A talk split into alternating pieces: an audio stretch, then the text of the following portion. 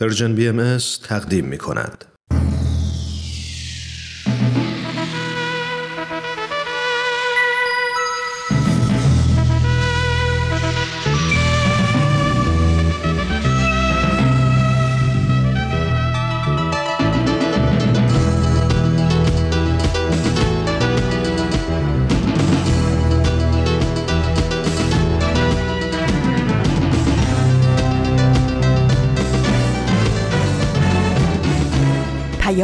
دوست. برنامه ای برای تفاهم و پیوند دلها.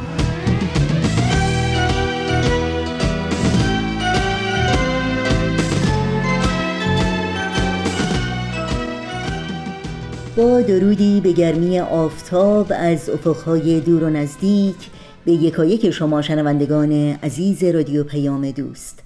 در هر بوم و بر این دهکده زیبای جهانی که شنونده برنامه های امروز رادیو پیام دوست هستید امیدواریم دلشاد و تندرست و برقرار باشید و روز خوب و پر امیدی رو سپری کنید.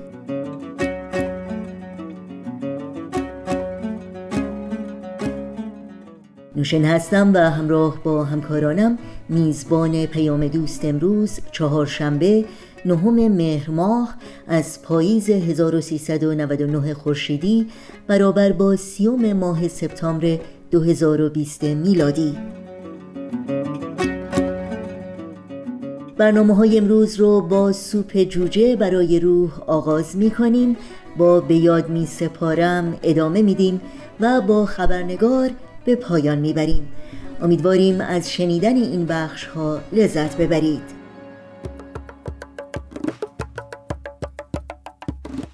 اگر هم نظر، پیشنهاد، پرسش و یا انتقادی در مورد برنامه ها دارید حتما با ما تماس بگیرید و اونها رو مطرح کنید. ایمیل آدرس ما هست info at persianbms.org شماره تلفن ما 001 703 671 828 828 و شماره واتساپ ما هست 001 240 560 24 14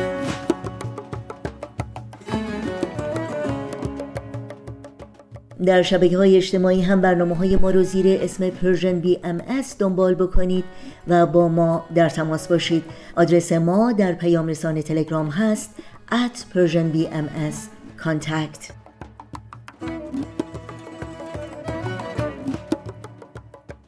اطلاعات بیشتر در مورد برنامه های رادیو پیام دوست و همینطور پادکست برنامه ها و البته اطلاعات کامل راه های تماس با ما در صفحه تارنمای سرویس رسانه فارسی باهایی www.persianbahaimedia.org در دسترس شماست.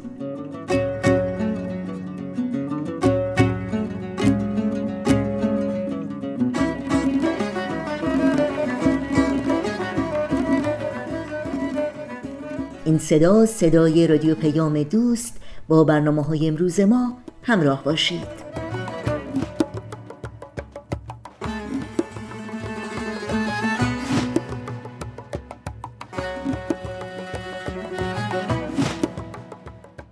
شنوندگان عزیز رادیو پیام دوست اگر آماده هستید گوش هوش بدین به بخش تازه‌ای از مجموعه سوپ جوجه برای روح و البته حکایت دلنشین و شنیدنی دیگری که بدون شک فرصت خوبی رو برای تأمل و تعمق فراهم می‌کنه.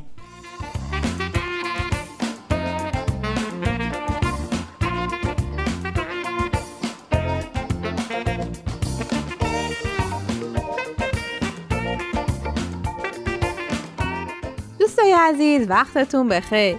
امیدوارم هر جا که هستید شاد و سلامت باشید. حتما اسم کتاب سوپ جوجه برای روح براتون آشناست. امروز داستان زیبایی از این کتاب به ترجمه علی اکبر راستگار محمودزاده براتون آماده کردیم.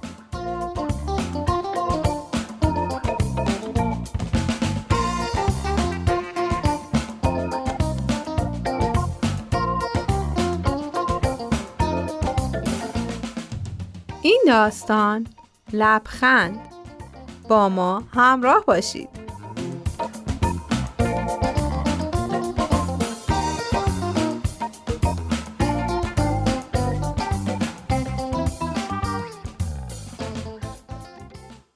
همه مردم دنیا کم و بیش با کتاب شگفتانگیز شازده کوچولو نوشته ی آنتوان دو سنتگزوپری آشنا هستند. داستان این کتاب غیر واقعی و تخیلیه و برای بچه ها نوشته شده. اما به عنوان یک کتاب تفکر برانگیز می‌تونه مورد استفاده بزرگسالا هم قرار بگیره. متاسفانه تعداد افرادی که با نوشته ها، رمان ها و داستان های کوتاه سنت اگزوپری آشنا باشن انگوش شماره. سنت اگزوپری خلبان هواپیمای جنگنده بود. اون تو جنگ علیه نازی ها شرکت کرد و در حین انجام مأموریت کشته شد. قبل از جنگ جهانی دومم تو جنگ داخلی اسپانیا علیه فاشیستا جنگید. اون بر اساس همین تجربه ها یه داستان به نام لبخند نوشته که تو همین برنامه با هم میشنویم. البته روشن نیست که محتوای این داستان تخیلیه یا اینکه سنت اگزوپری تو اون به شرح بخشی از زندگی خودش پرداخته. به هر حال به نظر نویسنده بهتره که این داستان و بخشی از تجارب زندگی اون تلقی کنیم. اون اینطوری نوشته که وقتی به دست دشمن گرفتار شد، اونو تو یه سلول زندانی کردن. از نگاه های تحقیرآمیز و برخوردای خشن زندانبانا می‌فهمه که فردای اون روز حتما اعدام میشه. خب اجازه بدید بقیه داستان رو اینطوری براتون تعریف نکنم. اگه آماده هستید بقیه داستان رو در قالب جملاتی در نقش خود سنت اگزوپری براتون اجرا می‌کنم.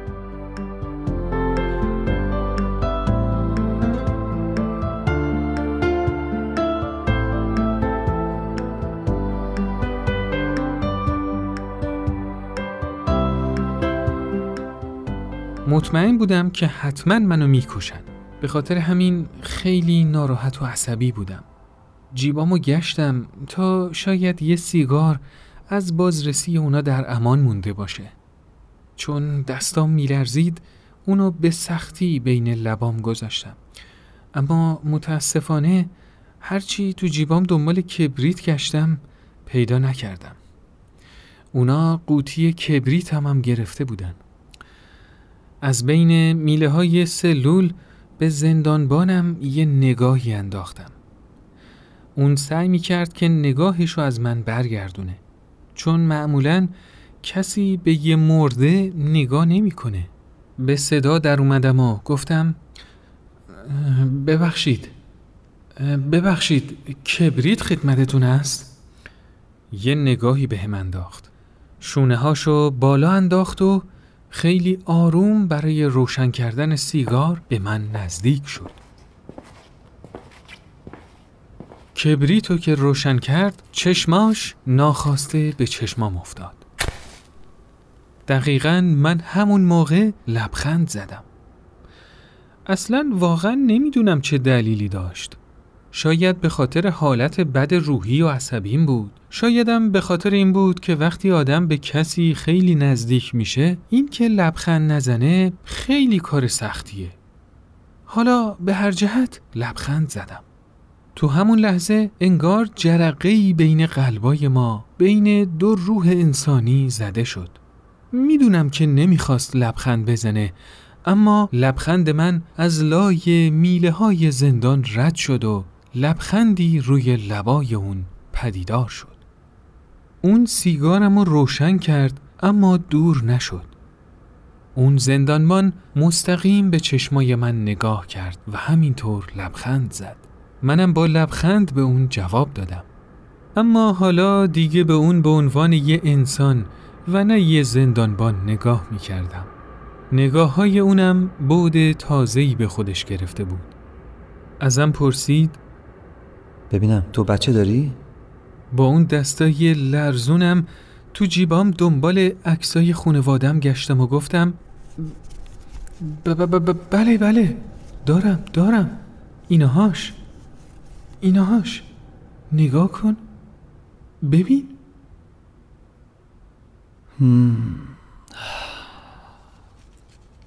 من هم زن و بچه دارم. ببین. اینم عکسشونه. ببین. براشون خیلی نقشه ها دارم. امیدوارم که همه اون کارهایی که دوست دارم براشون انجام بدم و بالاخره یه روزی بتونم انجام بدم. اشک تو چشام جمع شده بود. بهش گفتم از این میترسم که دیگه بچه هامو نبینم. شاهد بزرگ شدن اونا نباشم. چشمای اون زندانبانم پر از اشک شد. بعد از این گفتگو یه دفعه بدون اینکه کلمه ای به زبون بیاره قفل سلولم رو باز کرد و منو خیلی آروم بیرون برد.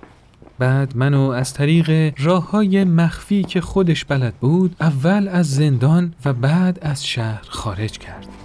از شهر که خارج شدیم بازم بدون اینکه چیزی بگه منو رها کرد و به شهر برگشت. اینطور شد که زندگیمو با یه لبخند به دست آوردم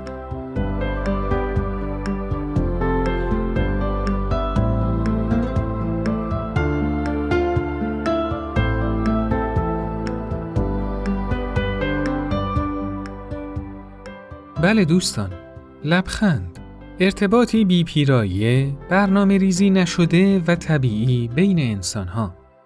من این داستان رو به این خاطر براتون انتخاب کردم که توجهتون رو به این مطلب جلب کنم که زیر همه اون لایه هایی که ما برای حفظ تمامیت وقار، عناوین، مدارج، موقعیت و نیاز به بعضی از جلوه های خودمون و به طور کلی زیر همه این لایه هایی که برای خودمون می‌سازیم فقط و فقط خیشتن خیش یا خود واقعیمونه که دست نخورده باقی میمونه. و اینکه واقعیتش من اسم اونو روح می‌ذارم. من حقیقتش اعتقاد دارم که اگر این بخش از وجود شما و این بخش از وجود من همدیگر رو بشناسه و تصدیق کنه در این صورت ما دیگه دشمن همدیگه نیستیم. ما نمی‌تونیم همینطوری بدون هیچ مقدمه نسبت به هم نفرت، حسادت و یا ترس داشته باشیم. من مایلم مطلب رو اینطور جنبندی کنم که همه اون لایه های کذایی لایه هایی که اونا رو تو طول زندگی خودمون به دقت می‌سازیم متاسفانه ما رو واقعا از همدیگه جدا و دور می‌کنه.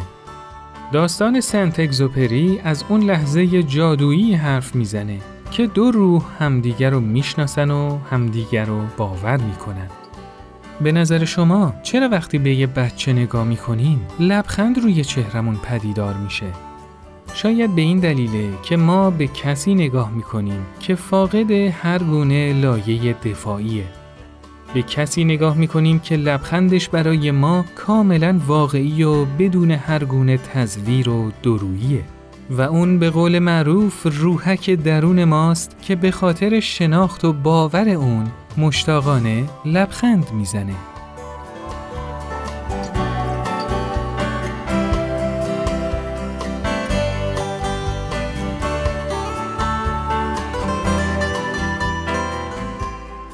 خب دوستای عزیز این قسمت از برنامهمون به پایان رسید برنامه ای که شنیدید کاری بود از Persian BMS از شما خیلی ممنونیم که تا اینجا ما رو همراهی کردید.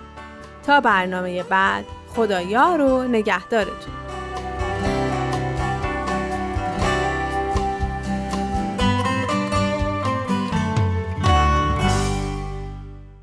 شنوندگان عزیز برنامه رو با هم شنیدیم از مجموعه سوپ جوجه برای روح این برنامه و همه برنامه های رادیو پیام دوست در شبکه های اجتماعی فیسبوک، یوتیوب، ساوند کلاود، اینستاگرام و تلگرام زیر اسم بی ام در دسترس شماست.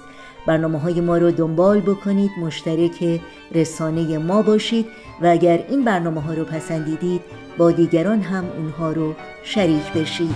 من که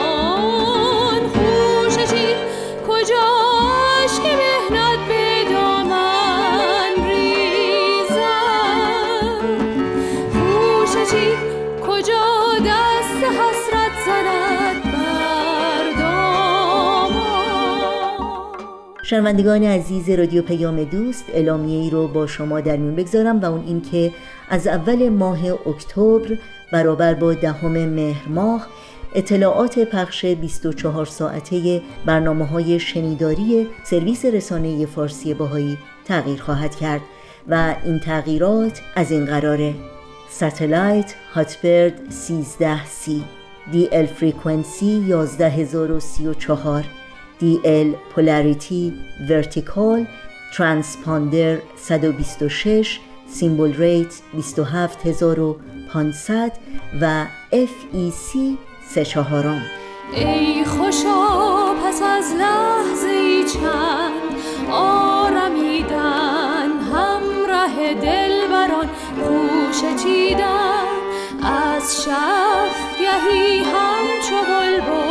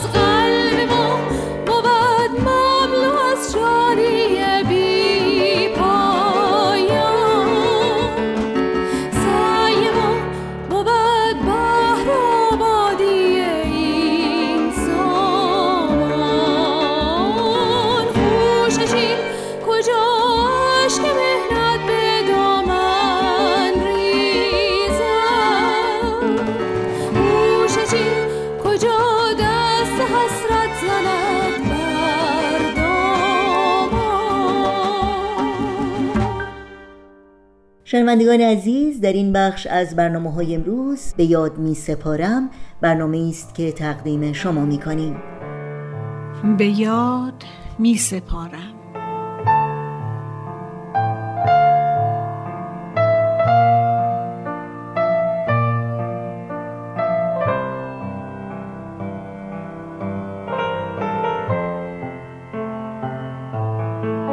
آیا این عبارت را شنیده اید؟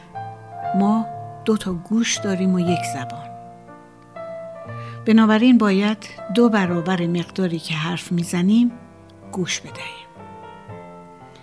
یک شنونده یا گیرنده خوب و حساس بودن کار بسیار مشکلی است. چون این خصلتی به راحتی کسب نمی شود مردم طبیعتا تمایل و توجه چندانی به گوش کردن ندارند. آنچه که آنها دوست دارند اظهار و ابراز است. آموزش فن گوش کردن مستلزم صبر و حوصله است. با ما باشید تا مراحل را با هم بشنویم.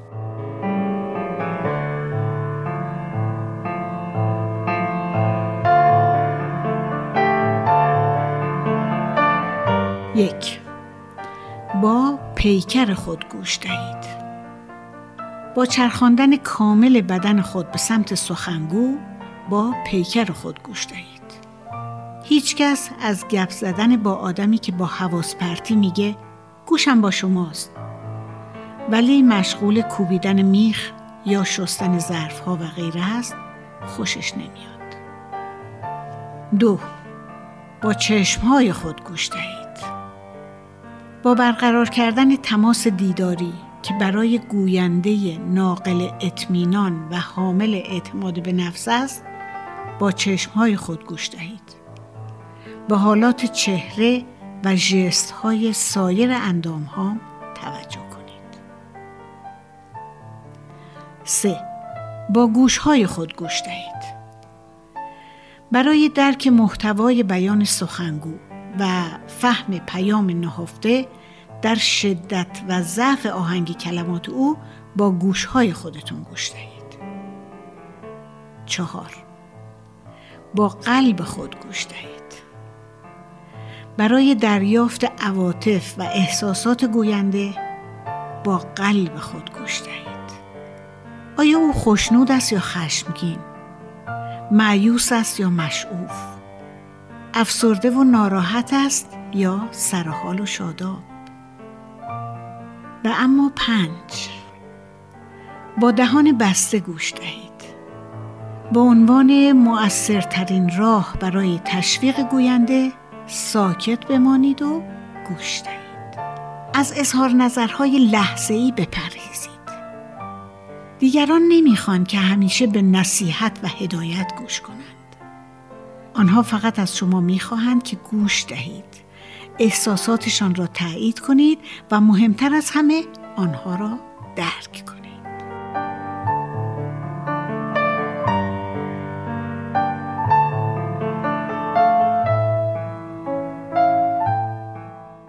به یاد می سپارم برنامه کوتاهی بود از رادیو پیام دوست که امیدوارم لذت بردید. تا بخش بعدی برنامه ها که خبرنگار خواهد بود همچنان با ما همراه بمونید.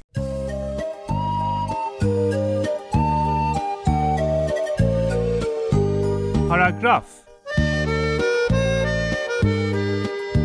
یادی از گذشته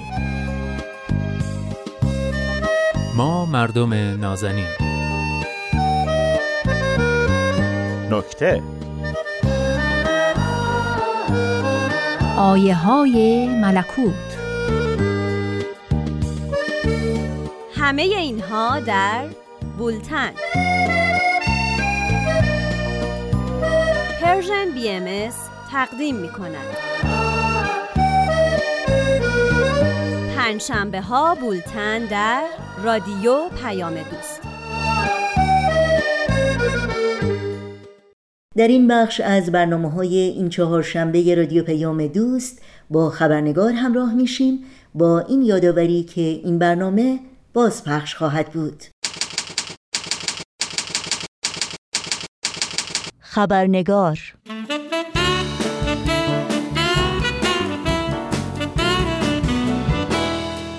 دوستان و دوستداران خبرنگار. نوشین آگاهی هستم خوش آمد میگم و خبرنگار امروز رو تقدیم شما می‌کنم. قبل از اینکه به میهمان امروز خبرنگار خوش آمد بگیم و با او پیرامون موضوع بخش گزارش ویژه این خبرنگار به گفتگو بنشینیم توجه داشته باشید که به علت کمبود وقت و البته با پوزش بسیار بخش سرخط خبرها رو در این برنامه خبرنگار نخواهیم داشت.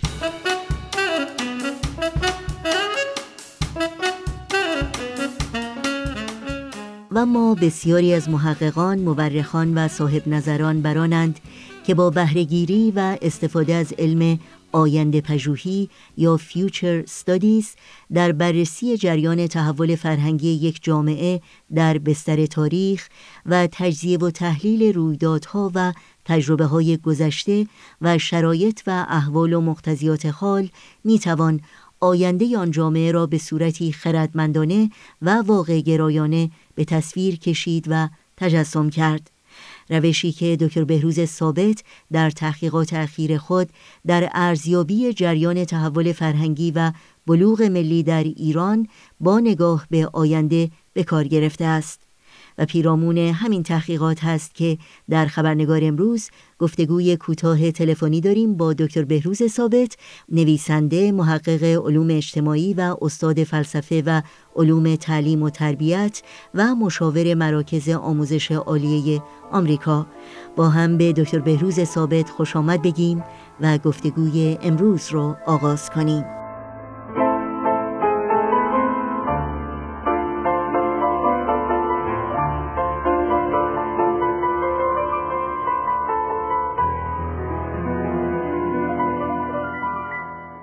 آقای دکتر بهروز ثابت به برنامه خبرنگار بسیار خوش آمدین و خوشحالم که باز هم در خدمت شما در این برنامه هستیم. خیلی ممنون از لطف شما و خیلی ممنون هستم که منو دوباره دعوت کردین تا با هموطنان عزیز و فارسی زبانان گفتگویی داشته باشیم. ممنونم. صحبت امروز ما در باره تحولات ایران هست و یک چشماندازی به آینده ایران در بررسی این تحولات. در آغاز این گفتگو با توجه به تحقیقاتی که اخیرا شما داشتید پیرامون این موضوع و استفاده از آینده پژوهی شاید جا داشته باشه که از شما خواهش بکنم که توضیحاتی رو در مورد روش آینده پژوهی و اینکه چی هست برای شنوندگانمون توضیحاتی رو بفرمایید. بله حتما. این بشر همواره علاقمند بوده که چه به صورت فردی و یا چه به صورت جمعی به آینده نگاه بکنه و وقایع آینده رو قبل از اینکه رخ بدن بتونه حدس بزنه و یا کارهایی بکنه که بتونه آینده بهتری رو ایجاد بکنه. البته نوع دیگه ای از آینده نگری این بوده که فیلمسل در ادیان و مذاهب خیلی رایج بوده که به نوعی پیشبینی یه سلسله حوادث و وقایع رو کردن. اما اون که ما اینجا مطرح می‌کنیم به معنای صرف پیشبینی نیست بلکه یک روشی است که در مطالعات چند دهه اخیر به مرور کاملتر شده و در حقیقت سعی کرده که با نوعی از قطعیت و دقت علمی بتونیم ما برای آینده در سطوح مختلف و در موازی مختلف مثلا در مورد اقتصاد یا در مورد جامعه و یا در مورد آینده طبیعت و محیط زیست. این گونه تحقیقاتی رو صورت بدن و بتونن آینده رو در مورد این مسائل درک بکنن و حدس بزنن. البته باید ذکر کرد که این علم از دقت ریاضی و یا علوم تجربی برخوردار نیست. چرا که نوعی از ذهنیت و نوعی از گمان و اینها درش مطرح هست که خب اون طبیعتا می‌تونه اون دقت علمی رو از بین ببره. اما در آینده پژوهی تا اونجایی که ممکنه سعی میشه از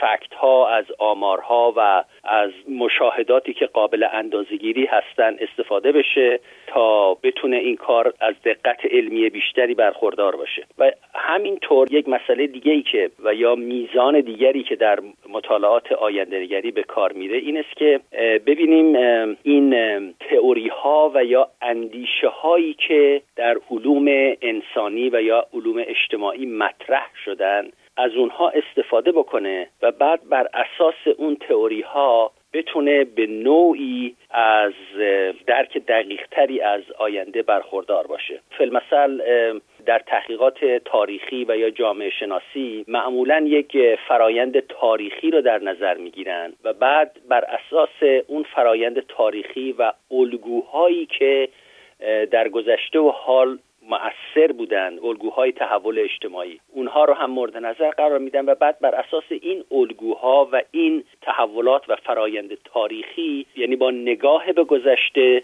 بر اساس این الگوها به آینده نگاه می‌کنن و سعی می‌کنن که بر اساس اون الگوها و اون فرایندها آینده رو هم به اصطلاح پیش بینی بکنن و تصویری از آینده به دست بدن. بله خیلی ممنون. در حقیقت میشه گفت این کاری هست که همه ما شاید در زندگی شخصیمون هم انجام بدیم به تجربه های گذشتمون نگاه بکنیم به وضعیت حالمون نگاه بکنیم و تصمیمات بهتری برای آینده بگیریم. درسته؟ کاملا کاملا. خیلی ممنون. خب بر اساس این آینده پژوهی در رابطه با تحولات گذشته و تجربه های حال جامعه ایران چه درکی رو ما می‌تونیم از آینده ایران داشته باشیم و چه دیدگاهی رو می‌تونیم پرورش بدیم؟ ببینید بر اساس حالا البته شاید در طول این صحبت بتونیم به جنبه های دقیق تری از این تحولات تاریخی و الگوهای تاریخی در جامعه ایران مثال بزنیم. ولی اون چه که به طور کلی به نظر من میاد که داره آینده جامعه ایران رو رقم می‌زنه این است که ما داریم به سمت یه جامعه پیش میریم. که بیشتر و بیشتر به تفاهم جمعی به اندیشه های سکولار به جامعه که در اون تبعیضات و تمایزات در برنامه ریزی و در زندگی شهروندی نقشی نداره جامعه که در اون دین از سیاست جدا شده و ضمن اینکه همه ادیان مورد احترام هستند و هر کسی می‌تونه به دین خودش معتقد باشه و دین خودش رو نیایش بکنه. ولی این از جریان سیاست برکنار خواهد بود و به طور کلی ایجاد یک نظام دموکراتیک است که آینده ایران رو بر اساس موازین دموکراسی و حقوق برابر همه انسان ها و اراده و حاکمیت قانون قانونی که بر اساس برابری همه انسان ها و اقوام و ادیان هست برقرار باشه. به نظر من به طور کلی ما داریم به سمت این جامعه پیش میریم. هرچند که در شرایط فعلی شاید این خیلی خوشبینی به نظر بیاد ولی نطفه های این جریانات و این تحولات در جامعه ایران در حال شکل بندی هست و ما می‌تونیم ببینیم که ایران با توجه به گذشتهش و تحولاتی که حال در حال وقوع هست می‌تونه به یک نوع از بلوغ ملی دست پیدا بکنه که بر اساس اون بتونه یک نقش خیلی حساس در جهت صلح و تفاهم رو چه در خاور میانه و چه در سطح جهان ایفا بکنه. ایران یه همچنین توانایی هایی درش هست این پتانسیال درش هست که به اون سمت بره و ما می‌بینیم که با توجه به گذشته تاریخی و با توجه به تحولاتی که در دو قرن اخیر رخ داده این مطلب می‌تونه قابل درک باشه و یا قابل پیش بینی باشه. بله خیلی ممنونم. شما به موضوع بلوغ ملی در ایران اشاره کردین. در مورد پیشینه این بلوغ ملی بیشتر برامون لطفا توضیح بدین و اینکه ویژگی هایی که این بلوغ ملی در حال حاضر داره چه هستند و اینکه آینده رو بر اساس این بلوغ ملی چگونه میشه به تصویر کشید. ببینیم بلوغ ملی در ایران به معنای این است که ما گذشته پرشکوهی داشتیم و اون میراث فرهنگی که به ما رسیده اون رو ما به اندازه کافی شاید در گذشته قدر ندونستیم. فلمثل یه مثال خیلی ساده می‌زنم که شاید در گذشته ما می‌دونستیم که در تاریخ ایران احترام به حقوق بشر مطابق منشور کوروش منشور آزادی ادیان که کوروش در دوران خودش به سایر ملل داد آگاه بودیم. ولی چندان قدر این میراث فرهنگی رو نمی‌دونستیم. ولی در چند دهه اخیر انگار نوعی از آگاهی دوباره پدیدار شده که ما داریم قدر گذشته خودمون و میراث فرهنگی خودمون و همه کسانی که به رشد فرهنگی و اجتماعی این ملت در طول تاریخ کمک کردن داریم قدر و ارزش اونها رو می‌دونیم. و این به نظر من یک تحول بسیار اساسی در جامعه ایران با توجه به اون گذشته ای که شاید با بیاعتنایی با یه مقدار از این مسائل روبرو می شدیم و یا صرفا از یک نوع ایدئولوژی چپ و یا مذهبی سیاسی تمام تحولات تاریخ رو بر اساس اونها ارزیابی می کردیم و در نتیجه اگر اون ایدئولوژی موافقت نمی کرد با قسمت هایی از تاریخ ایران همه اونها رو اون قسمت هایی از تاریخ رو می‌خواستیم حذف بکنیم. لذا این بازگشت به خود به معنای احترام به ارزش های ملی و تاریخی بسیار قابل توجهه و می‌تونه به نوعی آینده ایران رو رقم بزنه. یعنی نقش داشته باشه در ایران آینده. اما این البته به این معنا نیست که ما در یک نوع شوونیزم غرق بشیم. یعنی از یک نوع بیاعتنایی تاریخی یک, یک نوع فراموشی تاریخی که در گذشته داشتیم بیرون بیایم و بعد وارد یک پریودی بشیم یا یک دوره‌ای بشیم که در اون دوره این تبدیل بشه به نوعی از تعصب ملی. و و یا ناسیونالیزم و امثال اینها. این البته باز در جامعه ایران احتمالش کمه به خاطر اینکه به هر حال همون سابقه تاریخی که ما الان داریم بهش می‌رسیم و می‌خوایم ارج بدونیم مطابق اون سابقه تاریخی ملت ایران هیچ وقت تجاوزگر نبوده. یا اگر هم تجاوزاتی صورت گرفته در بود کلی تاریخ بسیار محدود بوده. ما ملتی بودیم که بیشتر به سمت آزادی ملل و تفاهم و همزیستی مسالمت آمیز با سایر ملل و همینطور در حوزه مرزهای ملی به سمت اون حرکت می‌کردیم. و ایرانی ها مطابق فرهنگ و تاریخ خودشون همواره یک نگاهی به دنیا داشتن. یعنی همواره در نظر داشتن که دارن در یک دنیای بزرگتری زندگی می‌کنن. نوعی از جهان روایی به معنای حالا خیلی ابتدایی شاید بگیم در فرهنگ ایران همواره حضور داشته. لذا به نظر من مطابق این و شاید بسیاری از مسائل دیگه می‌تونیم بگیم که بلوغ ملی ایران به این معنا نیست که ایرانی ها به نوعی از ناسیونالیسم افراطی حرکت بکنن. حالا ممکنه افرادی در کل جامعه که واقعا به صورت اقلیت باشند دارای اون عقاید باشند که اون هم مهم نیست. به حال در یک جامعه دموکراتیک همه ایده ها و اندیشه ها بایستی قابل مطرح شدن باشه. اما اکثریت جامعه ایران بلوغ ملی براش به معنای بازگشت به ارزش ها و میراث فرهنگی خودشه با توجه به اینکه ما داریم در یک دنیایی زندگی می‌کنیم که ما وابستگی به سایر ملل بخشی از تفاهم و صلح و امنیت بین المللی رو ایجاب می‌کنه. لذا ما می‌خوایم جامعه رو ایجاد بکنیم که نه با تجدد مخالفت داشته باشه. وقتی میگه میراث گذشته به معنای بازگشت به گذشته نیست. به معنای یک نوع وسواس فکری نیست که صرفا در گذشته زندگی بکنه بلکه با آینده معطوفه اما از اون میراث فرهنگیش می‌خواد استفاده بکنه که آینده بهتری رو با توجه به مختزیات تجدد با مختزیات زندگی در یک جهان متحد و با توجه به صلح جهانی و امنیت بین المللی مطابق اون ارزش ها ایران آینده رو بسازه. ممنونم. خب شما به تجدد اشاره کردین. شاید بشه گفت که در طی یک قرن گذشته حداقل در ایران قدم های زیادی در راه ایجاد تجدد و مدرنیته برداشته شده اما ایران همچنان گریبانگیر چالش های بزرگی مثل فقر، بیعدالتی اجتماعی، نابسامانی های اقتصادی و سیاسی هست آیا این چالش ها تلاش هایی که در طی دهه های گذشته شده کمرنگتر جلوه میده بقیده شما؟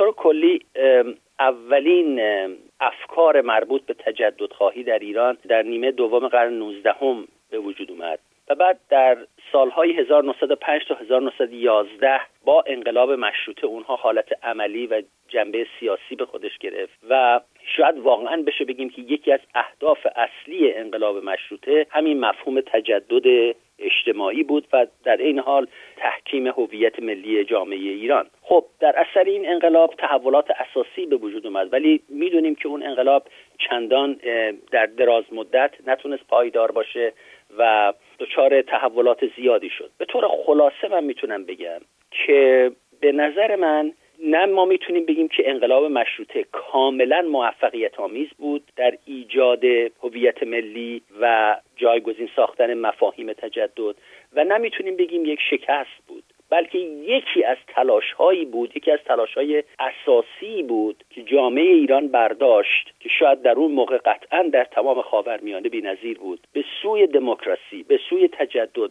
به سوی ایجاد هویت ملی. و بعدا اگر مسائلی پیش اومد و یا چالش هایی به وجود اومد اینها بخشی از تجربه جامعه ایران بود. و به نظر من خب در دوران حکومت مثلا رضا شاه ما به نوعی جریان تجدد و یا دموکراسی با چالش هایی روبرو بود. اما در عین حال این رو هم نمی‌تونیم منکر بشیم که در اون دوران استقلال و حاکمیت ارزی ایران تحکیم شد. و بسیاری از جلوه های مادی و فنی تجدد و مدرنیته به ایران اومد. اصلاحات اجتماعی و اقتصادی صورت گرفت. دانشجویان ایرانی رو به کشورهای اروپایی فرستادن تا در علوم مفیده تحصیل بکنن برگردن و ایران رو دوباره بسازن.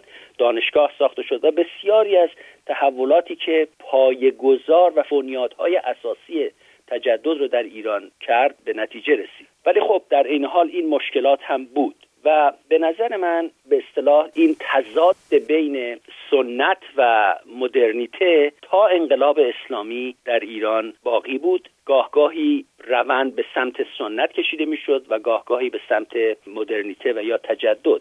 یعنی در حال حرکت و تنش مداوم بود. در انقلاب اسلامی این جریان و یا این تنش به نفع سنت تغییر کرد و خب طبیعتا یک جامعه بسیار سنتی مذهبی در ایران به وجود اومد که با بسیاری از خانش های مدرنیته مخالفت داشت. و بحث ما اینه که حتی این دوره این دوره انقلاب اسلامی هم به نظر من تأثیراتی داشته که می‌تونیم بگیم بخشی از این تجربه جامعه ایرانی است. که این رو من اصطلاحی که به کار می‌برم به نوعی میگیم مرحله کاتارسیس. یک لغت انگلیسیه. مرحله تطهیر مرحله تهذیب که خب افراد و یا حتی جوامع با این چالش کاتارسیس روبرو میشن. یعنی هر گونه تحولی از یک مرحله رنج و درد میگذره و سپس وارد یک مرحله میشه که در اون زایش مجدد و تولد دوباره صورت می‌گیره. البته این صرفا یک فکر نیست صرفا یک ایده شاعرانه نیست بلکه یک واقعیت خیلی دقیق اجتماعی هم هست. بسیاری از تاریخدانها و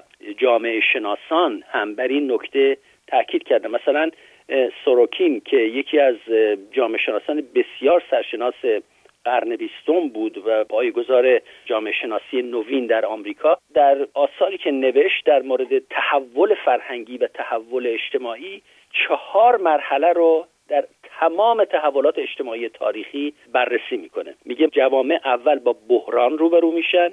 بحران تبدیل میشه به نوعی از رنج و گرفتاری و درد و مصیبت و یک نوع امتحان سخت در حقیقت برای جامعه به وجود میاد که وقتی از این امتحان در میاد وارد مرحله تهذیب میشه یعنی همون کاتارسیس مرحله تطهیر. و در اونجاست که این خودش رو دوباره پایه های یک زایش نوین رو تولد دوباره رو میریزه و اون وقت وارد مرحله آخر میشه که در اون اون مرحله قیام و رستاخیزه یعنی مرحله یک پدیده جدید یک تولد نوین. به نوعی حتی می‌تونیم بگیم حتی این در آثار جامعه شناسی حتی تا این مرحله به این اشاره شده که وقتی یک تحول اجتماعی می‌خواد صورت بگیره مثل طفلی که می‌خواد به دنیا بیاد با درد زایمان توامه با درد زایش توامه این رو می‌تونیم تقریبا با همون مقایسه بکنیم که این درد زایش سبب میشه که اون احساسات اون تعصبات اون خرافات اون خشمهای فروخفته اون شکست های تاریخی اینها همه تصفیه بشن و از بطن این جریان و از بطن این تحلیل و تعلیف زندگی دوباره ای از سر گرفته بشه. این در حقیقت برداشت من از این مطلب هست. و از شما شنوندگان عزیز و دوستداران برنامه خبرنگار دعوت می کنم که هفته آینده بخش دوم گفتگوی ما با دکتر بهروز ثابت رو دنبال بکنید. ایران من ایران تو ایران ما ایرانیان. نامش بود آرام جان ایران ما ایرانیان. ایران من ایران تو ایران ما. ایرانیان. نامش بود آرام جان. ایران ما ایرانیان. از رستم دستان بگو از کوروش و از داد او. از کیش زرتشت بزرگ و از جاودان بنیاد او. از ترکمن یا از بلوچ از کرد و ترک و لر بگو. از گیل مرد و از عرب صد کابه و آرش بجو ایران من ایران تو ایران ما ایرانیان. نامش بود آرام جان ایران ما ایرانیان. از حافظ و سعدی بگو از رودکی از مولوی. فردوسی و شهنامه اش شمس و خروش مصنوی. عربی و سینا نگر در علمشان حیران جهان. حلاج را بردار بین فرهاد و شیرین جا بدار ایران من ایران تو ایران ما. ایرانیان نامش بود آرام جان. ایران ما ایرانیان. شنوندگان عزیز برنامه های این چهار شنبه رادیو پیام دوست هم در همین جا به پایان می‌رسه. همراه با تمامی همکارانم در بخش تولید رادیو پیام دوست از همراهی شما سپاسگزاریم و خدا نگهدار میگیم. تا روزی دیگر و برنامه دیگر شاد و پاینده و پیروز باشید.